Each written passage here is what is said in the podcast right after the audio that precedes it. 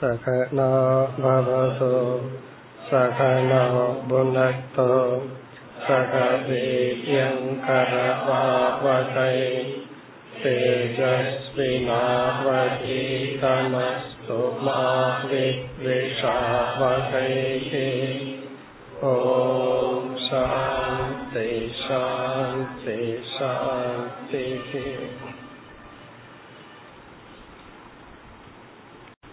पतिमून्त्रावद् श्लोकम् मत्कामारमणं चारम्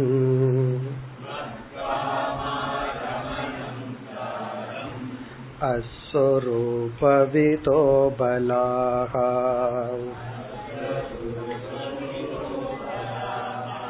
ब्रह्म मां परमं प्रापुः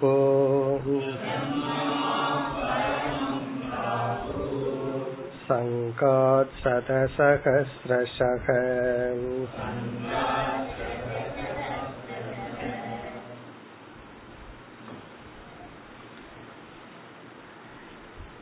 இந்த அத்தியாயத்தில் ஆரம்பத்திலிருந்து பகவான் இதுவரை பக்தியினுடைய மகத்துவத்தை பேசி வருகின்றார் பக்தியினுடைய மேன்மை பக்தி எப்படிப்பட்ட பலனில் நம்மை அழைத்து செல்லும் கொண்டுவிடும்.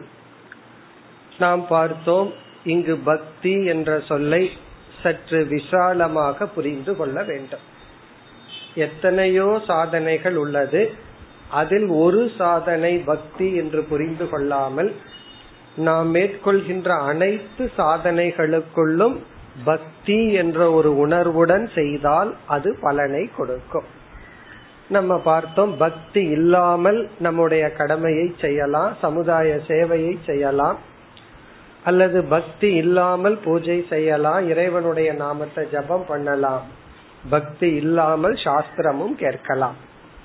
அப்படி இல்லாமல் பக்தியுடன் இவைகளை செய்தால் அதனுடைய பலன். பிறகு கடைசி சில ஸ்லோகங்களில் கோபிகர்களினுடைய பக்தியை பகவான் மேன்மையாக கூறினார். அதைத்தான் இந்த ஸ்லோகத்தில் முடிவு செய்கின்றார். மத் காமாகா ரமணம் ஜாரம்.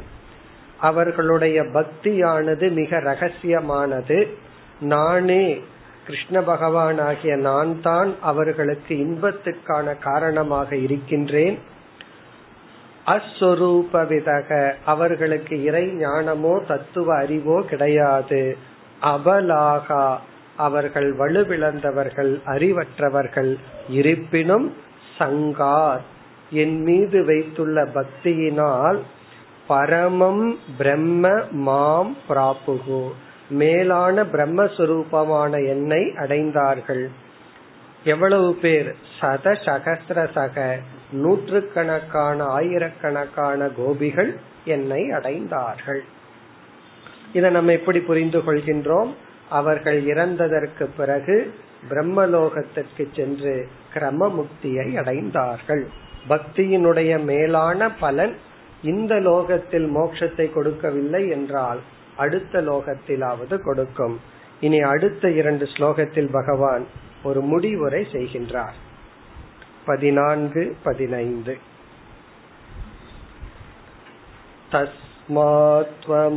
तस्मात्त्वमुद्धवोत्सृज्य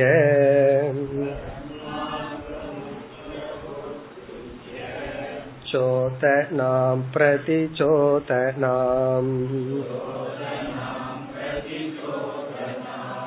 प्रवृत्तं च निवृत्तं च श्रोतव्यं श्रुतमेव च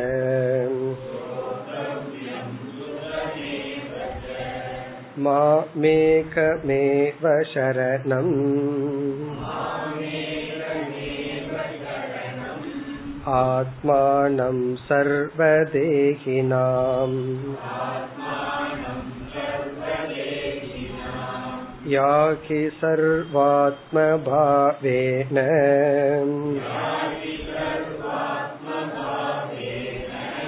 मया स्याह्यकुतो भयः।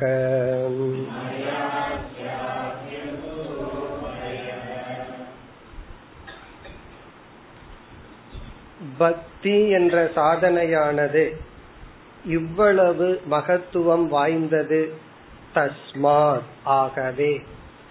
தஸ்மாத் என்றால் பக்தி இவ்வளவு மேன்மையாக இருக்கின்ற காரணத்தினால் பக்தி ஒருவனை கிரமமுக்தி வரை அல்லது ஜீவன் முக்திக்கும் அழைத்து செல்கின்ற நிலை இருப்பதனால் தஸ்மாத் பக்திக்கு இவ்வளவு சக்தி.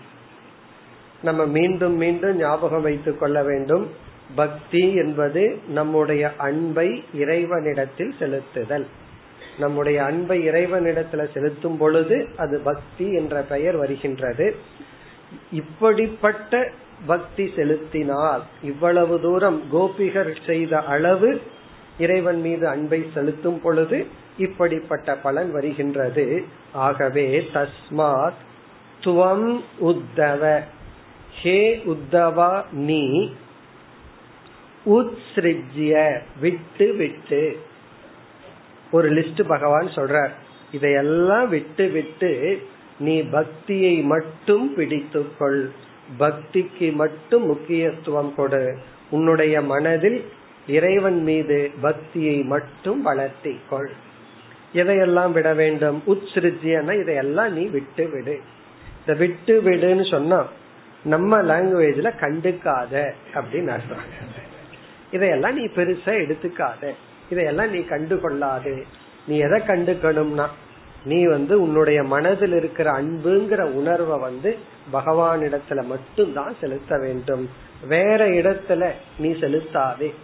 நம்ம மனதுக்குள்ள இருக்கிற அன்புங்கிற உணர்வை பொருள்கள் மீது செலுத்தினால் வீட்டு மேல பக்தி இருக்கு அப்படின்னு நம்ம சொல்றது இல்லை அத நம்ம வந்து பாசம் பற்று அப்படின்னு சொல்றோம். மற்ற மனிதர்கள் மீது செலுத்தினா பாசம்னு சொல்றோம். அந்த உறவுகள் எல்லாம் ஒரு காலத்தில் அழிந்து விடும் அந்த உறவு நல்லா இருந்தாலும் மரணம்ங்கிறது ஒன்று நம்மை பிரித்து விடும் ஆனால் இந்த பக்தி ஒன்றுதான் மாறாதது. ஆகவே தஸ்மாத்வம் உத்தவ உத்ஸ்ரிஜ்ய. எதையெல்லாம் பகவான் கண்டுகொள்ள வேண்டாம்னு சொல்றார்? சோதனாம்.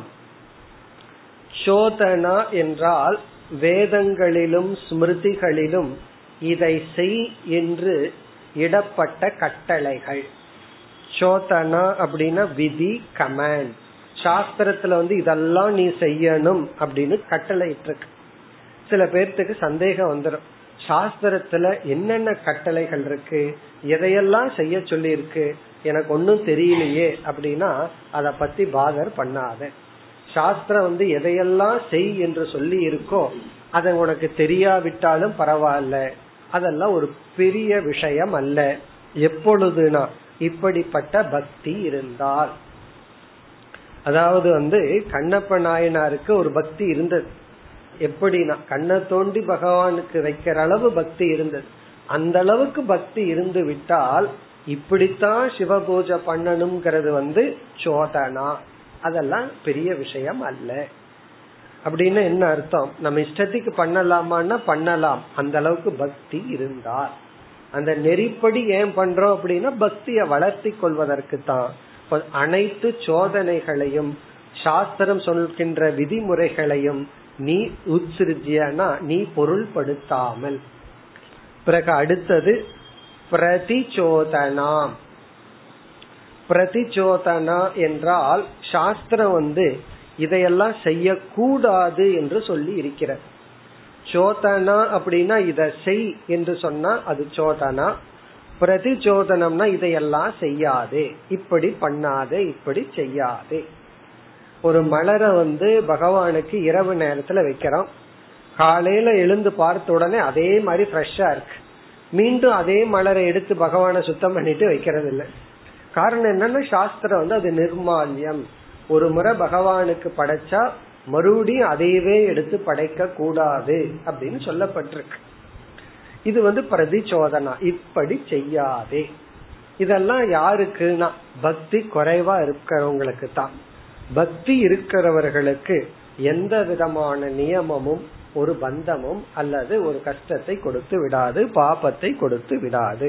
இப்ப நீ தெரியாம ஏதாவது தப்பு பண்ணிட்டாலும் பரவாயில்ல. எப்பொழுதுனா இதெல்லாம் ரொம்ப முக்கியம். பக்தி இருந்தால். இனி அடுத்தது பிரவருத்தம் ச நிவத்தம் ச பிரவருத்தம் என்றால் நம்முடைய கடமைகள். பிரவருத்தி மார்க்க டியூட்டி. உனக்கு எத்தனையோ கடமைகள் எல்லாம் இருக்கு. அதையெல்லாம் நீ விட்டு விடு. அதையெல்லாம் பொருள்படுத்தாதே.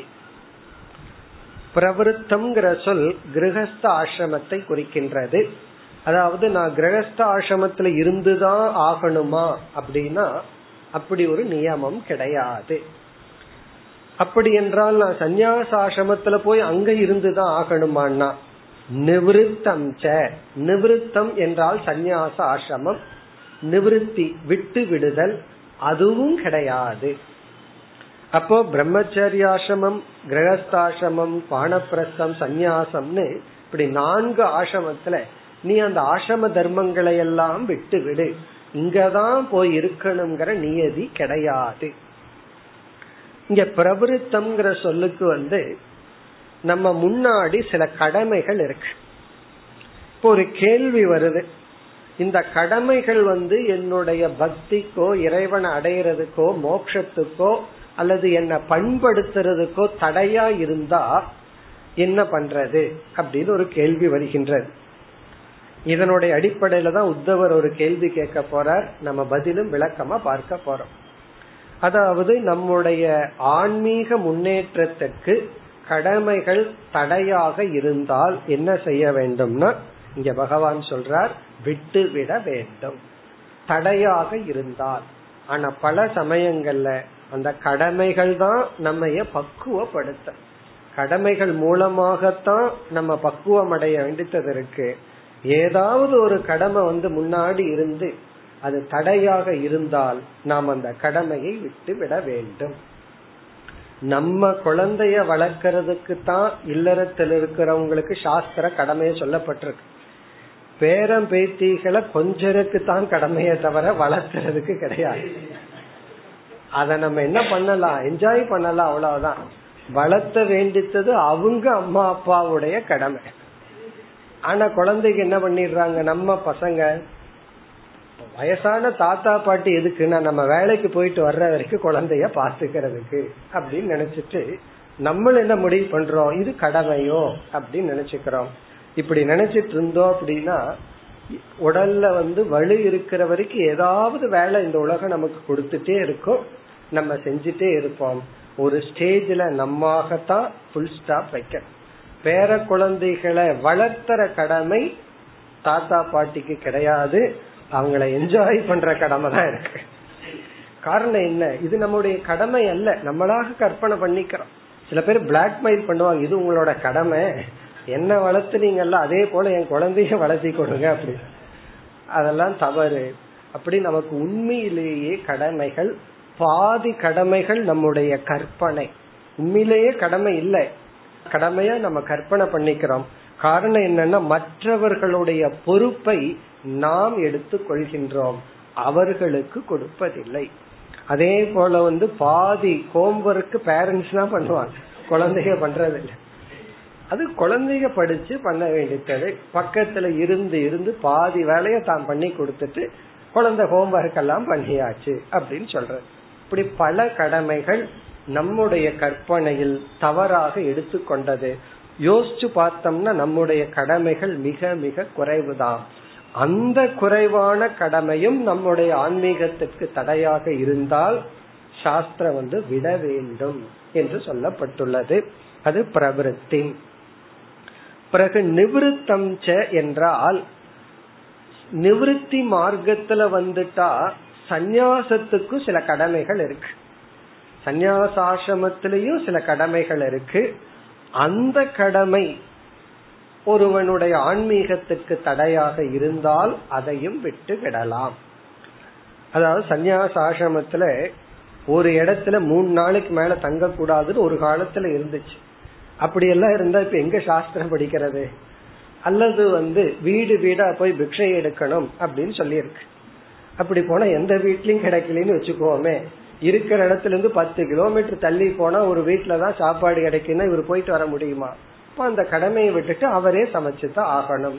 அப்படி நிவிருத்தம் என்றால் நிவிருத்தி மார்க்கத்தில் இருக்கிற எந்த கடமையையும் நம்ம பந்தத்துக்கு உட்படுத்தி கொள்ள கூடாது இனி அடுத்தது எதையெல்லாம் விடணும்னு சொல்கின்றார் இங்கு பகவான்?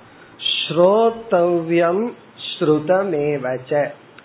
ஸ்ரோதவ்யம் என்றால் எதையெல்லாம் நீ கேட்கணும் கேட்கணும்னு நினைச்சிட்டு இருக்கிறையோ அதையும் விட்டு விடு. நீ கேட்கறதுக்கு ஒண்ணுமே கிடையாது. ஸ்ருதம் என்றால் கேட்டதையும் விட்டு விடு. கேட்க போறதையும் விட்டு கேட்கறதையும் விட்டு. இத கேட்கட்ட உடனே சில பேருக்கு சந்தோஷமா இருக்கும். அப்ப கேட்கவும் வேண்டாம். கேட்டதையெல்லாம் மறந்துடலாம்னா மறந்துடலாம். கண்டிஷன் என்ன? இவ்வளவு தூரம் பக்தி இருந்தால். பகவான நினைச்சு இதற்கு முன் ஸ்லோகத்துல பார்த்தோம். தன்னை இழந்தால் தன் நாமம் கெட்டால்னு போன கிளாஸ்ல பார்த்தோம். நம்மையே மறந்து நம்முடைய உடல் அபிமானத்தை மறக்கிற அளவுக்கு நம்மால இறைவன் மீது அன்பை செலுத்த முடியும் என்றால் அல்லது பகவானுக்காக அனைத்தையும் தியாகம் செய்கின்ற மனநிலை நமக்கு இருந்தால் இதையெல்லாம் நம்ம செய்யலாம்.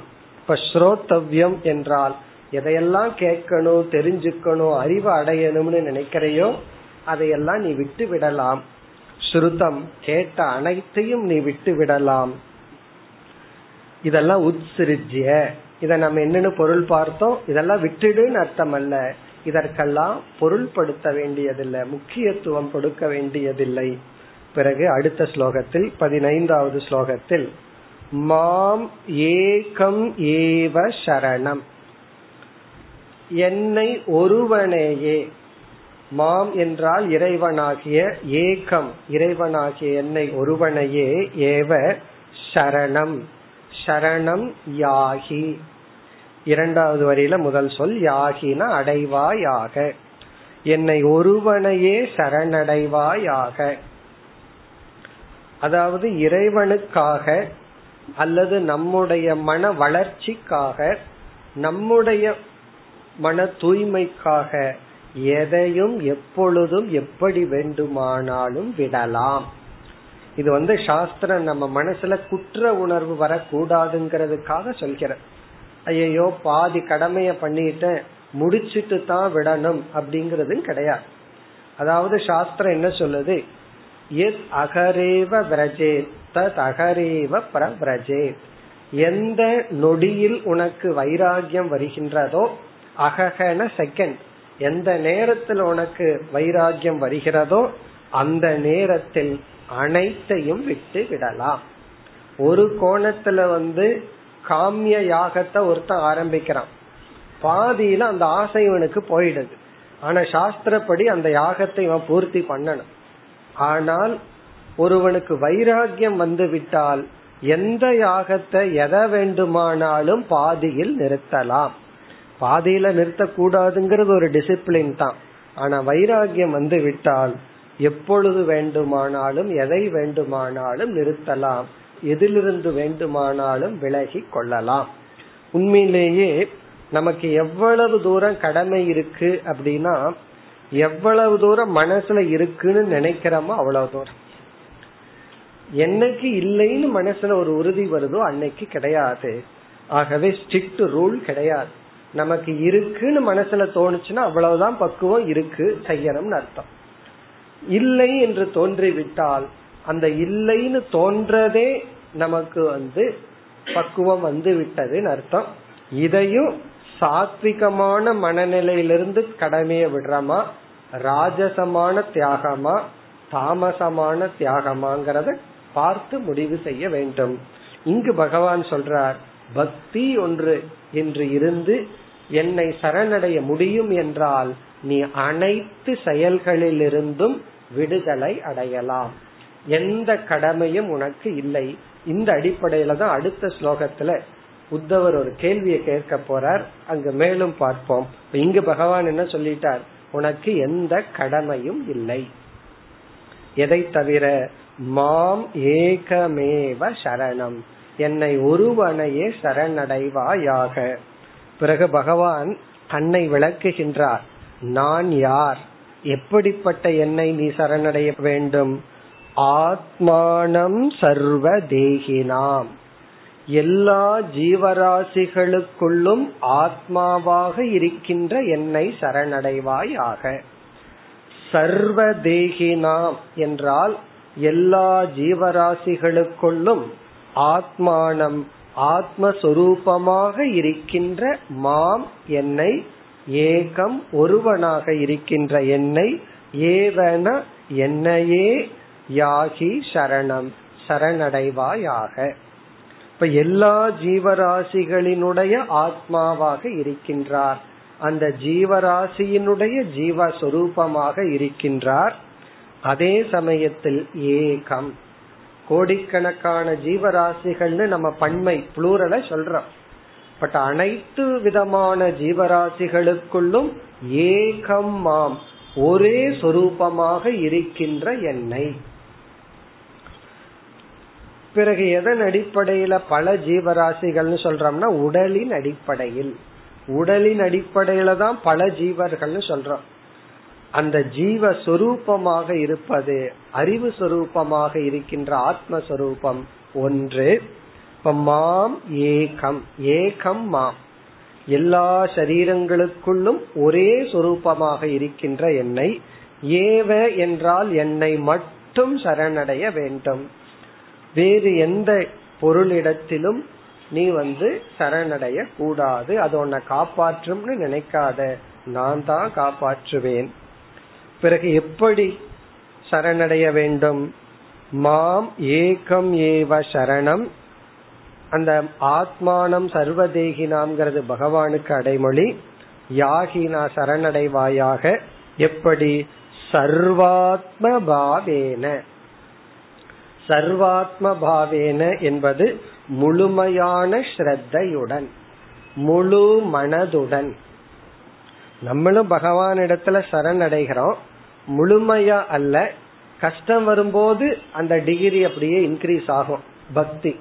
கஷ்டம் குறைய குறைய அப்படியே குறைஞ்சிரும். பணம் வேணுங்கிற ஒரு ஆசை ரொம்ப வர வர பகவான் மீது பக்தி அப்படியே இன்க்ரீஸ் ஆகும்.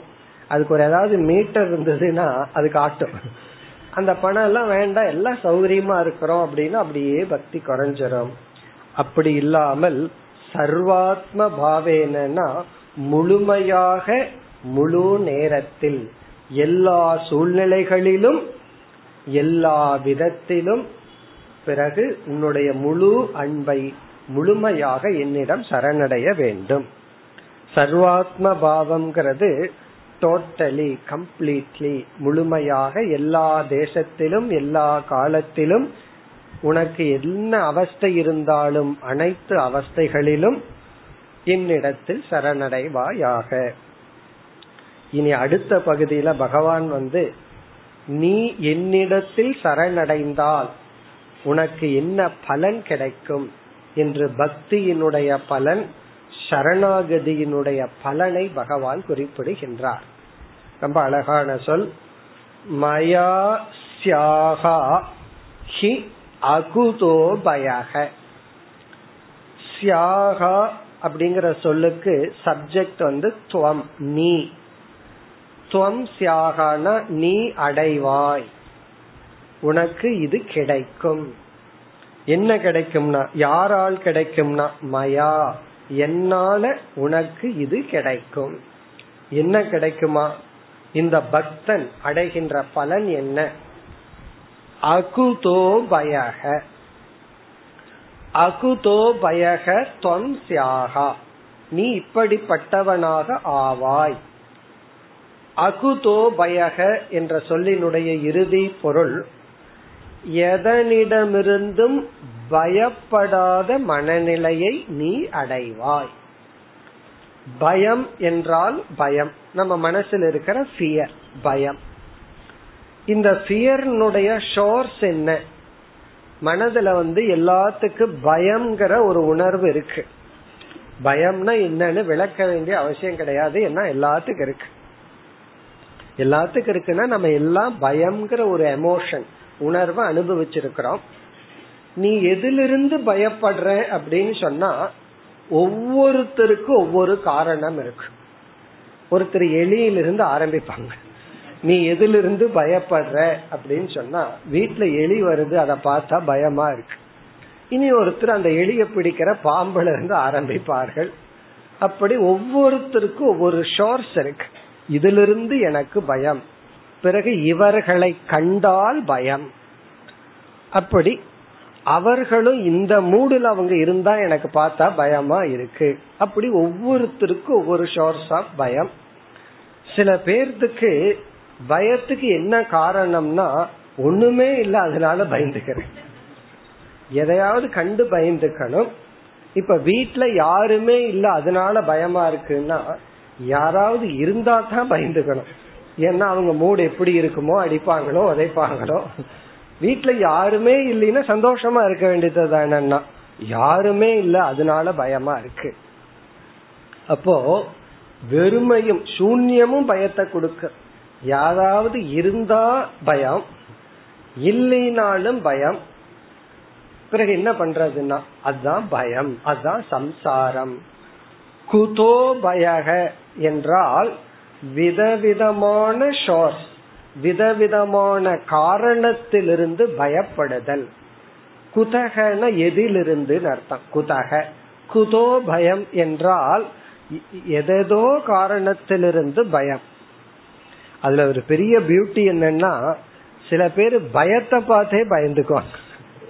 அதுவே ஒரு இருக்கு. போபியோ போபியான்னு சொல்ற பயத்தை கண்டு பயந்துக்கிறது. அப்படின்னா எனக்கு பயம் வந்துரும்னு பயப்படுறது. ஐயோ அவன் வந்தான்னா நான் பயப்பட்டுருவேன்னு நினைச்சு பயப்படுறது. இதுக்கு என்ன பண்றதுன்னா பயப்பட்டா பரவாயில்ல பயத்தை கண்டே பயந்துட்ட என்ன பண்றது? அதான் குதோ பயகனா விதவிதமான காரணத்திலிருந்து நாம் பயத்தை அனுபவித்து கொண்டிருக்கின்றோம். ரொம்ப இதா இருக்கும் பெக்கூலியரா இருக்கும். ஏன் பயப்படுறோம் எதற்கு பயப்படுறோம் அப்படின்னு சொன்னா அதுக்கு லாஜிக்கே கிடையாது. பயம்தான் மிஞ்சுமே தவிர அங்க போய் ரொம்ப விசாரம் பண்ணி பிரயோஜனமே கிடையாது. மனம் பயப்படுது. இங்க பக்தியினுடைய பயன் அகுதோ பயக. அகுதோ பயகனா எந்த காரணத்தை முன்னிட்டும் உனக்கு பயம் வராது. உனக்கு பயத்துக்கான காரணமே சென்று விடும். அகுதோ பயகனா உன்னை பயப்படுத்துறதுக்கு எந்த ரீசனும் கிடையாது. நீ பயப்படுறதுக்கு எந்த காரணமும் கிடையாது. எல்லாம் அஜானத்தினால வர்றதுதான். அறிவு வந்து விட்டால் நம்ம யாருமே பயப்படுத்த முடியாது. வேற ஏதோ ஒரு கிளாஸ்லயும் சொல்லியிருக்க ஒரு உதாகரணம். இந்த எக்ஸாம்பிள் என்னவென்றால் ஒரு பெரிய நாய். அதுக்கு ரெண்டு அடி தள்ளி ஒரு சின்ன பூனைக்குட்டி. அந்த நாயை பார்த்து சிரிச்சிட்டு இருக்கிற மாதிரி ஒரு அட்வர்டைஸ்மெண்ட் அது மேல வந்து பவர் ஆஃப் நாலேஜ் அப்படின்னு எழுதியிருக்கு. ஒரு பெரிய நாய் அந்த நாயை பார்த்து சின்ன பூனைக்குட்டி சிரிச்சிட்டு இருக்கிற மாதிரி படம். பொதுவா ஒரு நாயை பார்த்தா பூனை என்ன பண்ணும்? சிரிச்சிட்டு இருக்காது பயந்து ஓடும். அப்படி நாயை கண்டு பயந்து ஓடுற சிறிய பூனை வந்து அந்த நாயை பார்த்துட்டு ஏன் சிரிச்சிட்டு இருக்கு அப்படின்னா இந்த அட்வர்டைஸ்மெண்ட்ல ஹெட்டிங் வந்து பவர் ஆஃப் நாலேஜ் அது ஞானத்தினுடைய சக்தி. பூனைக்கு வந்து ஒரு ஞானம் வந்துடுச்சான் என்ன அப்படின்னா அந்த நாய் கட்டப்பட்டுள்ளது. இவ்வளவு டிஸ்டன்ஸுக்கு மேல அது வர முடியாது அப்படின்னு பூனை புரிஞ்சுடுதான் அதனால சேஃபா ஒரு அடி தள்ளி நின்னுட்டு பார்த்து சிரிச்சிட்டு இருக்கான் அப்ப அந்த பூனை நாய பார்த்து சிரிச்சிட்டு இருக்கிறதுக்கு காரணம் பவர் ஆஃப் நாலேஜ் என்ன நாலேஜ்னா இதற்கு இவ்வளவுதான் சக்தி இருக்கு. இதற்கு மேல இது வந்து என்ன ஒன்னும் பண்ணிட முடியாது. இந்த அறிவா. இந்த பூனை தான் நம்ம. நாய் தான் இந்த உலகம் அல்லது வீட்டுல இருக்கிறவங்க எல்லாம். ஏன்னா ஒவ்வொரு நேரம் ஒவ்வொரு விதத்துல நம்ம பயப்படுத்துறாங்கல்ல. நம்ம தான் பூனை. நமக்கு ஒரு ஞானம் வரணும். என்ன ஞானம்னா இவ்வளவுக்கு மேல உன்னால கத்த முடியாது. இவ்வளவுக்கு மேல நீ என்னதான் சொன்னாலும் அவ்வளவுதான் முடியும். நான் யார் அப்படின்னா உன்னால தாக்கப்படாதவன். இந்த ஞானம் வந்து விட்டால் அதான் அகுதோ பயக. எதிலிருந்தும் நான் பயப்பட வேண்டியதில்லை. இந்த பூனைக்கு வந்து பெரிய ஷோர்ஸ் ஆஃப் ஃபியர் என்ன தெரியுமோ? நாய் தான். அது குட்டி பூனைய பாருங்க நாய பார்த்த உடனே பயந்து தோடும். ஆனா அதே இது பயப்படாம இருக்கணும் அப்படின்னா அதுக்கு ஒரு ஞானம். இந்த இடத்துல லாஜிக் எல்லாம் பேசக்கூடாது. அது கட்ட வந்து போச்சுன்னா என்ன பண்றது? உதாகரணம் இவ்வளவுதான். நம்ம என்ன புரிஞ்சுக்கணும்? இந்த உலகம் என்னைக்குமே கட்டப்பட்ட நாய் போலதான். அதுக்கு ஒரு லெவல் வரைக்கும் தான் இருக்கு. நம்ம தான் பயந்துட்டு உண்மையிலேயே யாருக்கும் நம்ம தீங்கு செய்யறதுக்கான சக்தி கிடையாது. நம்ம வெறும் கற்பனையில பயந்துட்டு இருக்கிறோம். இந்த பகவான் மீது வைக்கிற பக்தி எப்படிப்பட்ட பலனை கொடுக்கும்னா அகுதோ பயக சியாகா. சியாகனா ஆவாய். நீ அந்த மாதிரி ஆவாய். எப்படிப்பட்டவனாக? இந்த அகுதோ பயகங்கிறது துவங்கிற சொல்லினுடைய அடைமொழி. எப்படிப்பட்ட நீ? எதை கண்டும் பயந்து கொள்ளாதவனாக நீ ஆவாய். அதற்கு யார் காரணம்னா? மயா. மயான என்னால். இறைவனாகிய என்னால் உனக்கு ஒன்றை கொடுக்க முடியும். எதுனா இந்த உலகத்துல எதை கண்டும் பயப்படாத மனநிலையை கொடுக்க முடியும். வாழ்க்கையில நம்ம அடைய வேண்டித்ததுதான் அதுதான். எல்லாமே எதுக்காக அடையிறோம்? எதுக்கு கஷ்டப்பட்டு பணத்தை சம்பாதிக்கிறோம்னா? பணம் இருந்தா ஒரு செக்யூரிட்டி பயம் இல்லை. பணம் இருந்தா என்ன கஷ்டம் வந்தாலும் பணத்தை வச்சுட்டு நம்ம வாங்க முடியும்னு. கடைசியில் அந்த பணமே பயத்துக்கு காரணம் ஆகுது யோசிச்சு பார்த்தோம்னா போதுங்கிற எண்ணம் வராம மேலும் மேலும் சேர்த்திக்கணுங்கிற எண்ணமே பயத்தினாலதான் வருது. இன்னும் கொஞ்சம் பணம் இருந்துட்டா இன்னொரு எக்ஸ்ட்ரா வீடு இருந்துட்டா இனி ஒன்னு இருந்துட்டு எல்லாமே ஸ்டாண்ட் பை இருந்துட்டா இருந்துட்டா. எதுனா சேஃபா இருப்போம் சேஃபா இருப்போம். கடைசியில் இந்த பணத்தை எப்படி சேஃபா வச்சுக்கிறது? அப்படி ஒரு பயம் வந்து விடுகிறது. ஆனால் என்னால் நான் தான் உனக்கு பயமற்ற மனதை கொடுப்பேன்.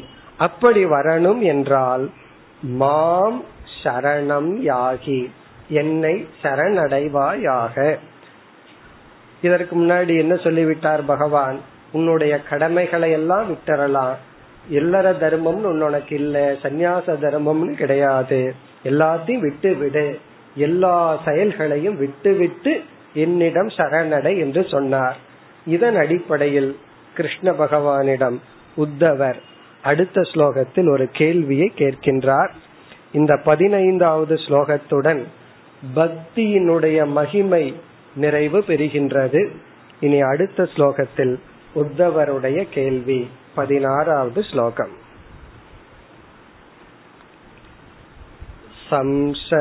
संशयशृण्वतो वाचम्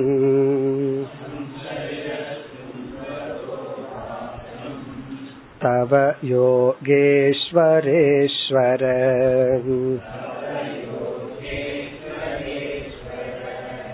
न निवर्तन्त आत्मस्तः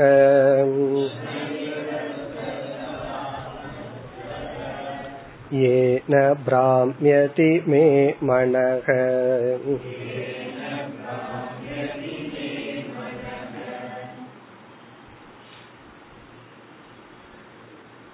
உத்தவருடைய கேள்வி. இந்த கேள்வியை தான் பகவத்கீதையில் அர்ஜுனன் பல இடங்களில் திரும்ப திரும்ப கேட்டுள்ளான். மூன்றாவது அத்தியாயம் ஐந்தாவது அத்தியாயம் இது போன்ற பல இடங்களில் அர்ஜுனன் கேட்ட அதே கேள்வியை தான் உத்தவரும் கேட்கின்றார். இந்த கேள்விதான் நம்ம மனசுலயும் அடிக்கடி வந்துட்டே இருக்கும். கேள்வி வந்து ரொம்ப சிம்பிள். என்னுடைய டியூட்டிய நான் பண்ணணுமா வேண்டாமா? இதுல குழப்பம் வர்றதுக்கு காரணம் டியூட்டின்னு சொன்னாவே பண்ணணும்னு அர்த்தம். கடமைய பண்ணணுமா வேண்டாமா அப்படின்னு சொன்னா கடமைன்னு சொன்னாவே பண்ணணும்னு அர்த்தம். பிறகு ஏன் வேண்டாமான்னு சந்தேகம் வருது? சில சமயங்களில் நம்முடைய கடமையே நமக்கு தடையாக இருக்கும் பொழுது நம்முடைய முன்னேற்றத்துக்கு தடையாக இருக்கும் பொழுது இந்த சந்தேகம் வருகிறது. கடமை வந்து நம்முடைய முன்னேற்றத்திற்கு தடை இல்லை அப்படின்னு இந்த சந்தேகம் வர டாக்டர் வந்து மருந்த சாப்பிட்டு சாப்பிட்டதுக்கு அப்புறம் இந்த மருந்த சாப்பிடுன்னு சொல்லிட்டாருன்னா சந்தேகம் வராது. மருந்த மட்டும் சாப்பிடுன்னு சொல்லிட்டாருன்னு வச்சுக்கோமே. அப்ப சாப்பாடு என்ன ஆகுறதுன்னு ஒரு சந்தேகம் வந்துடும் ஏன்னா சாப்பாடு சாப்பிடாம மருந்த நம்ம சாப்பிட முடியாது. ஆகவே சில கடமைகளில் நமக்கு சந்தேகம் வருகின்றது. இங்க உத்தவருடைய கேள்வி நான் கர்ம மார்க்கத்திலேயே இருந்து மோட்சத்துக்கு வருவதா? அல்லது கர்ம மார்க்கத்தை விடுவதா? நான் என்றால் ஒரு சாதகன். ஒரு சாதகன் வந்து கர்மத்திலேயே கடமைகளுக்குள்ளேயே இருந்து மடிவதா? அல்லது ஏதாவது சமயத்துல கடமைகளிலிட்டு விலகி வருவதா? இந்த கேள்வியை விதவிதமான கோணத்துல நம்ம பார்க்கலாம். வேறொரு கோணத்துல பார்த்தோம்னா கர்மமே மோட்சத்தை கொடுக்குமா? அல்லது கர்மத்தை விட்டு கிடைக்கின்ற ஞானம் மோட்சத்தை கொடுக்குமா? கர்மம் மோட்சத்தை கொடுக்குமா? அல்லது அகர்மம் ஞானம் மோட்சத்தை கொடுக்குமா? நம்ம விதவிதமான ஆங்கிள் பார்த்துட்டு பிறகு இந்த ஸ்லோகத்திற்குள்ள வரலாம். முதல் ஆங்கிள் முதல் சந்தேகம் வந்து கடமைகளிலேயே நான் இருந்துட்டு இருக்கிறதா? அல்லது கடமைகளை விட்டு நான் நிவிருத்திக்கு வருவதா? சென்ற ஸ்லோகத்துல பார்த்தோம்னா பிரவிருத்தம் நிவிருத்தம். பிரவிருத்தி மார்க்க நிவிருத்தி மார்க்கம்ங்கிற இரண்டில் நான் பிரவிருத்தி மார்க்கத்திலேயே இருக்கிறதா? அல்லது நிவிருத்தி மார்க்கத்துக்கு வருவதா? அல்லது கடமைகளுக்குள்ளேயே தான் நான் இருந்தாகணுமா? அதை நான் விடலாமா? அல்லது குறைத்து கொள்ளலாமா? அல்லது கர்மமே மோட்சத்தை கொடுக்குமா? அல்லது கர்மத்திற்கு அப்பாற்பட்டு மோட்சத்திற்கு ஏதாவது சாதனை உண்டா? வேதாந்தத்துல இந்த கேள்விகள் எல்லாம் அடிக்கடி வரும். கர்மம் மோட்ச சாதனமா? அல்லது கர்மத்தை விட்டு கிடைக்கிற ஞானம் மோட்ச சாதனமா? நீங்க சொல்றபடி எல்லாத்தையும் நான் விட்டு விடுவதா? அல்லது பின்பற்றுவதா? இந்த சந்தேகம் ஏன் வந்தது? பல இடங்களில் பகவான் வந்து கடமையை செய் கர்மத்தை விடாத. அப்படி விட்டால் மித்தியாச்சாரன் ஆகி விடுவாய்னு எச்சரிக்கை வேற விட்டார். மித்தியாச்சாரன்னா நீ வெளி தோற்றத்துல விட்டுருவ ஆனா உனக்குள்ள விட முடியாது. ஆகவே நீ கடமைய விடக்கூடாதுன்னு கீதையிலையும் உத்தவ கீதையிலும் பல இடங்கள்ல பகவான் நீ கடமையில தான் இருக்கணும் செயல்ல தான் இருக்கணும்னு சொல்கின்றார். பிறகு மேலும் நம்ம அனுபவத்துல பார்த்தோம் அப்படின்னா மிக குறைவானவர்களுக்கு தான் சத்துவ குணம் இருக்கு. மனதினுடைய நேச்சரே ரஜோகுணத்துல தான் இருக்கு. ரொம்ப குறைவான ஒரு மனிதனுக்கே மிக குறைவான நேரத்துலதான் சத்துவ குணம் இருக்கு. மீதி நேரத்துல ரஜோகுணம். அதனாலதான் பார்த்தீங்கன்னா இந்த ரேடியாலி எல்லாம் காலையில ஒரு மணி நேரம் தான் சாமி பாட்டு போடுவார்கள். காரணம் என்ன? அப்பதான் மனுஷங்க சத்துவ குணத்துல இருப்பார்கள். இந்த ஏழு மணிக்கு மேல சாமி பாட்டை யாருனாலையும் கேட்க முடியாது. காரணம் என்ன? அதுக்கு மேல ஆரம்பிக்கிற பாட்டே வேறையா இருக்கும். இதுல இருந்து என்ன தெரியுதுன்னா உலகமே சத்துவ குணத்தில் இருக்கிறது காலையில ஆறுல இருந்து ஏழு தான். அதுக்கு மேல ஏழு மணிக்கு மேல சாமி பாட்டை போட்டா யாருனாலையும் கேட்க முடியாது. எல்லாத்துக்கும் தெரியும். அதே சமயத்துல அஞ்சரை மணிக்கு வேற பாட்டு போட்டாலும் டிஸ்டர்ப் ஆயிக்கிறாங்க.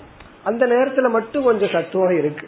இதுல இருந்து என்ன தெரியுதுன்னா யாருனாலையும் சத்துவ குணத்தில் அதிக காலத்தில் இருக்க முடியாது. அப்படியே சத்துவத்தில் ஆரம்பிச்சு அப்படியே ரஜஸ் வருது. சில பேர்த்துக்கு நைட்டு பத்து மணிக்கு தான் தமோ குணம் வரும். ஆனா சில பேர்த்துக்கு சாப்பிட்ட உடனே மத்தியானமே வந்துடும் இந்த வயது ஆக ஆக ரெண்டு மணி வந்தாவே தமோ குணம் வந்துடும் அதுக்கு அப்படியே இழுத்துட்டு போய் மறுபடி தூங்க வேண்டியது பிறகு காலையில. அப்படி தமோ குணமும் ரஜோ குணமும் அதிகமா இருக்கிறவங்க இடத்துல போய் நீ கர்மத்தை விடு என்றால் அவர்களுடைய நிலை மிக மோசமாகி விடும் ஆகவே அதிக மக்கள் அதிக நேரத்தில் சத்துவ குணத்தில் இருக்க முடியாத காரணத்தினால் பகவான் என்ன பண்றார்? கர்மத்தை பண்ணு கடமையில் இரு உனக்கு வேலை இல்லையா? வேற ஏதாவது எக்ஸ்ட்ரா ரெஸ்பான்சிபிலிட்டி எடுத்துக்கோ. கவர்மெண்ட் உனக்கு ரிட்டையர்மெண்ட் கொடுக்கலாம். ஆனா உன்னுடைய மனம் ரிட்டையர்ட் ஆகாது. ஆகவே வேற ஒரு சோசியல் ரெஸ்பான்சிபிலிட்டி சமுதாய சேவை உன்னை நீ எங்கேஜ் பண்ணாதான் உடலும் மனதும் நல்லா இருக்கும். என்று உனக்கு ஆரோக்கியம் இருக்கிற வரைக்கும் கடமையில் இருன்னு சொல்லி சாஸ்திரம் கூறுகிறது. பகவானும் கூறுகின்றார்.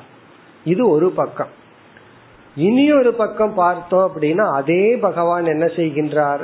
சென்ற இரண்டு ஸ்லோகத்துல எல்லாத்தையும் விட்டு விடு நீ வந்து வேதம் சொன்ன கடமைகளை விட்டு விடு உனக்கு இருக்கிற கடமைகளை விட்டு என்னிடத்தில் சரணடைவாய் ஆக. இப்போ ஒரு இடத்துல பகவான் என்ன சொல்றார்?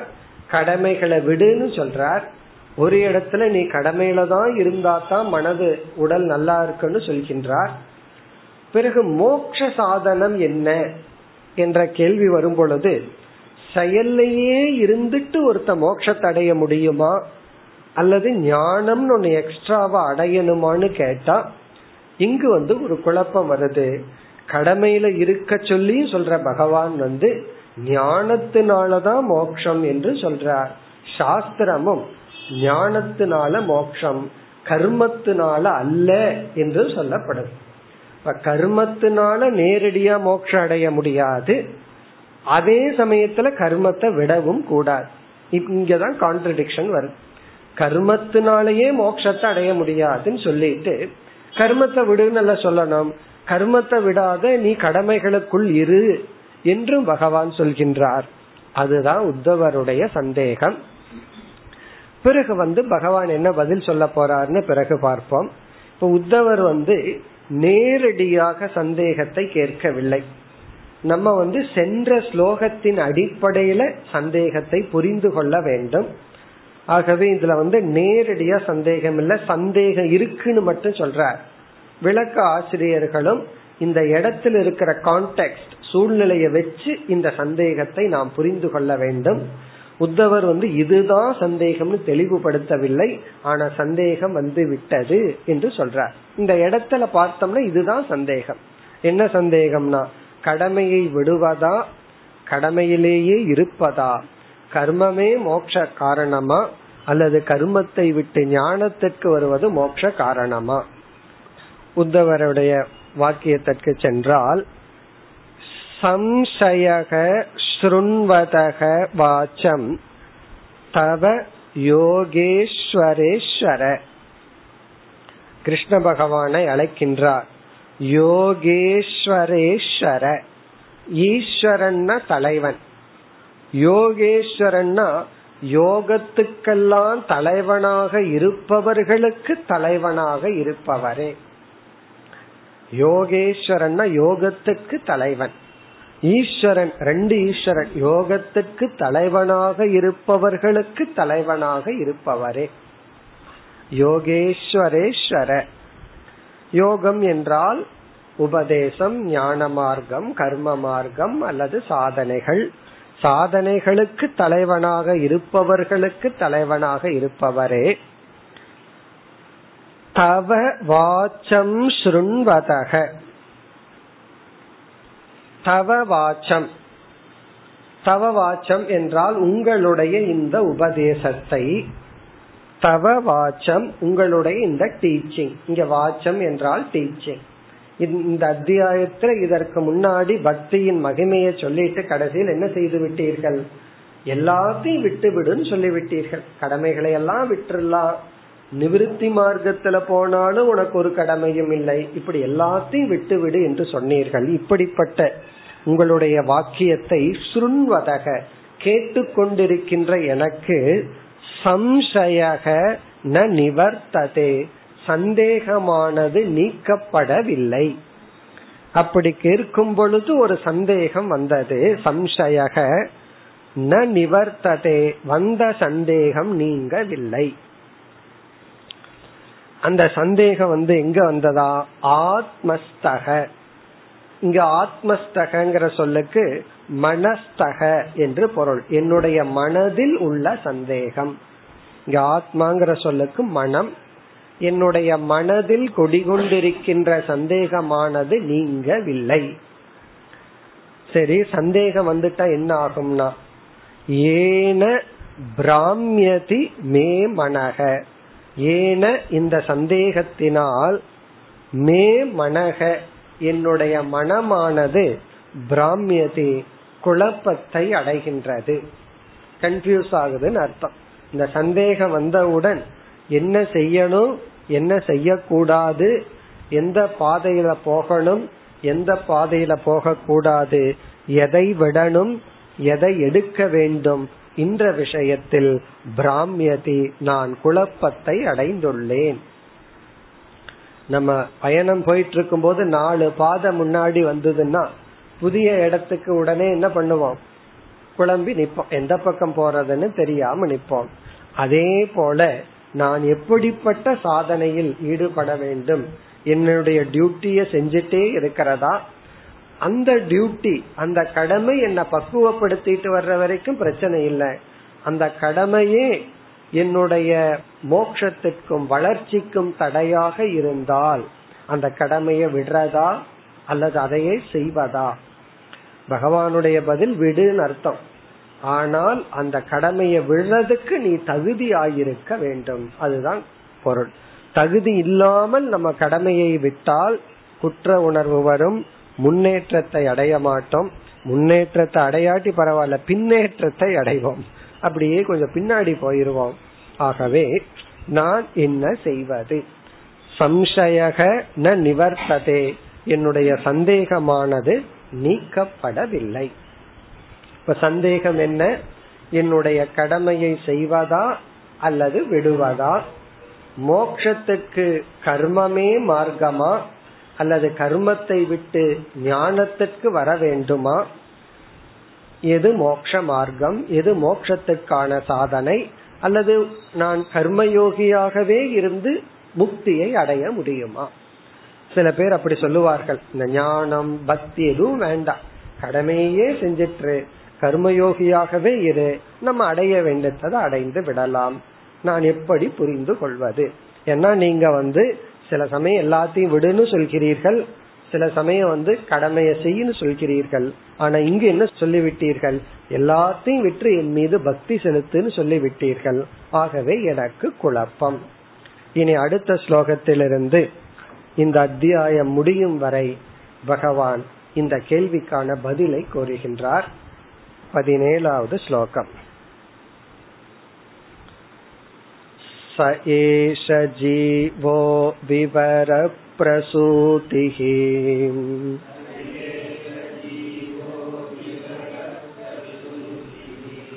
प्राणेन घोषेण गुहां प्रविष्टः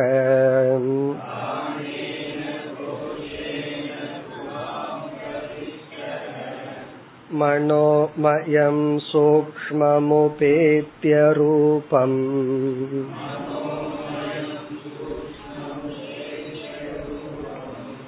मात्रा स्वरो वर्ण इति स्तविष्टः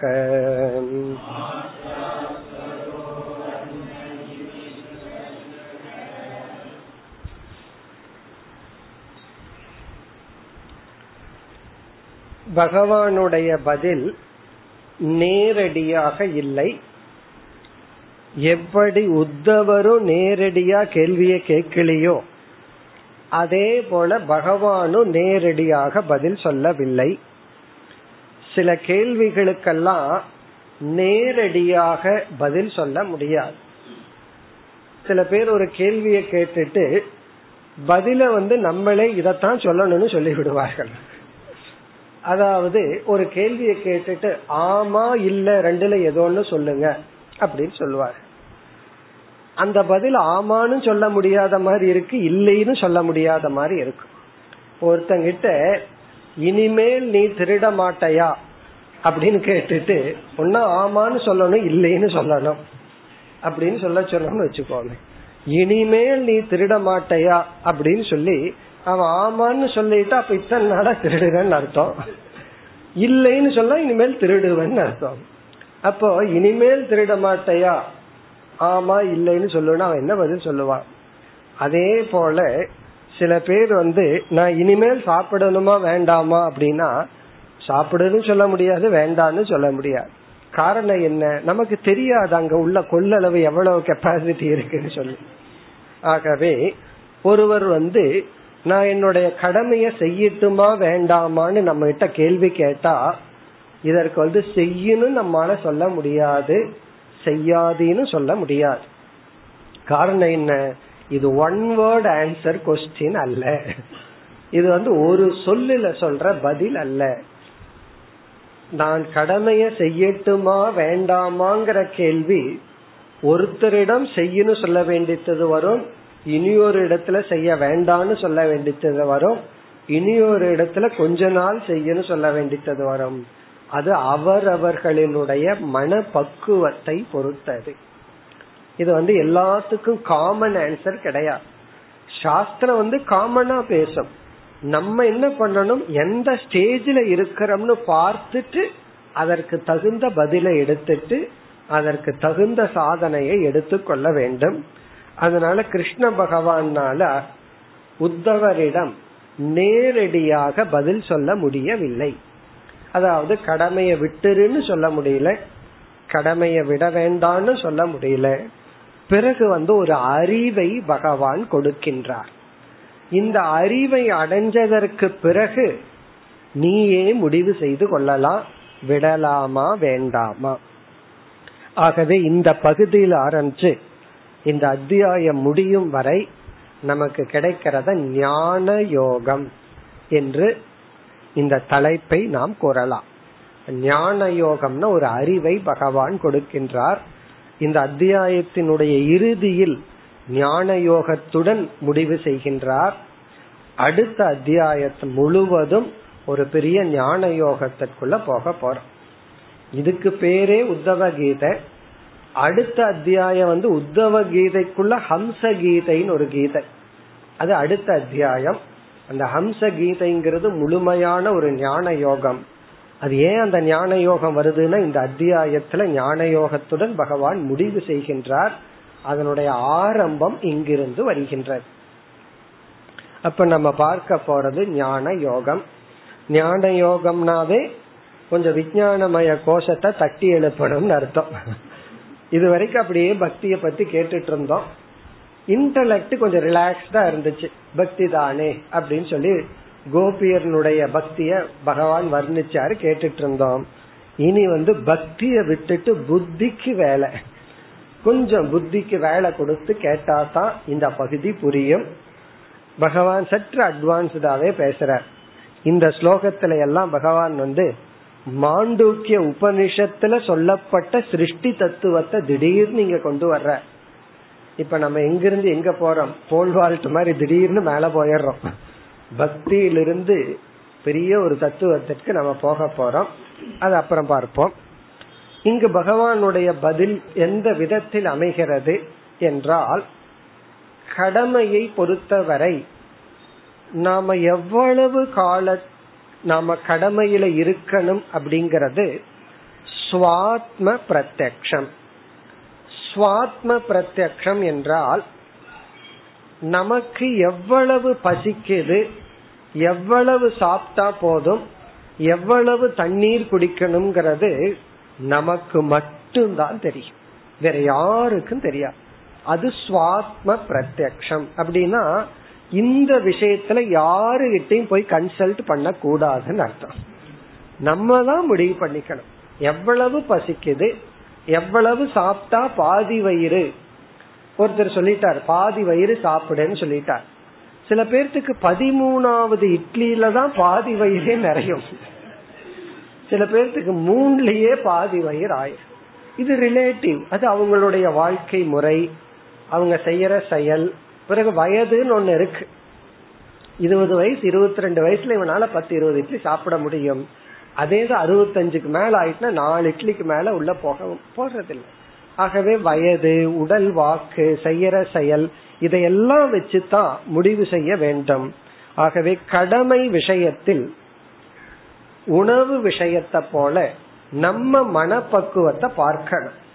நமக்கு இந்த கடமைகளை எல்லாம் விட்டதற்கு பிறகு கிடைக்கின்ற காலத்தில் காலத்தை நன்கு பயன்படுத்தும் மனப்பக்குவம் இருக்கா? அந்த காலத்தை ஞான யோகத்துல செலுத்த அல்லது உபாசனையில செலுத்த மனப்பக்குவம் இருக்கான்னு பார்க்கணும்.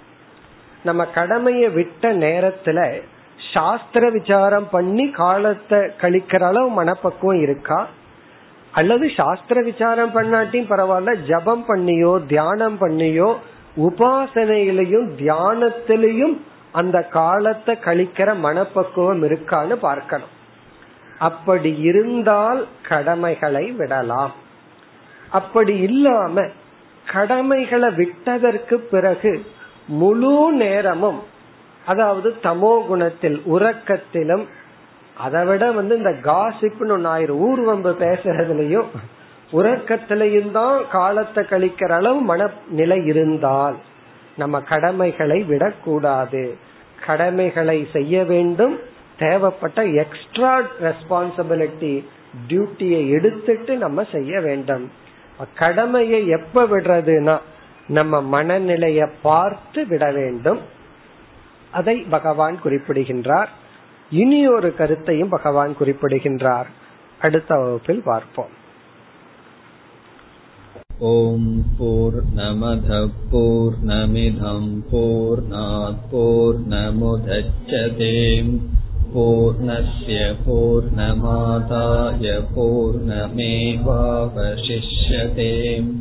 ॐ शान्ति शान्ति शान्तिः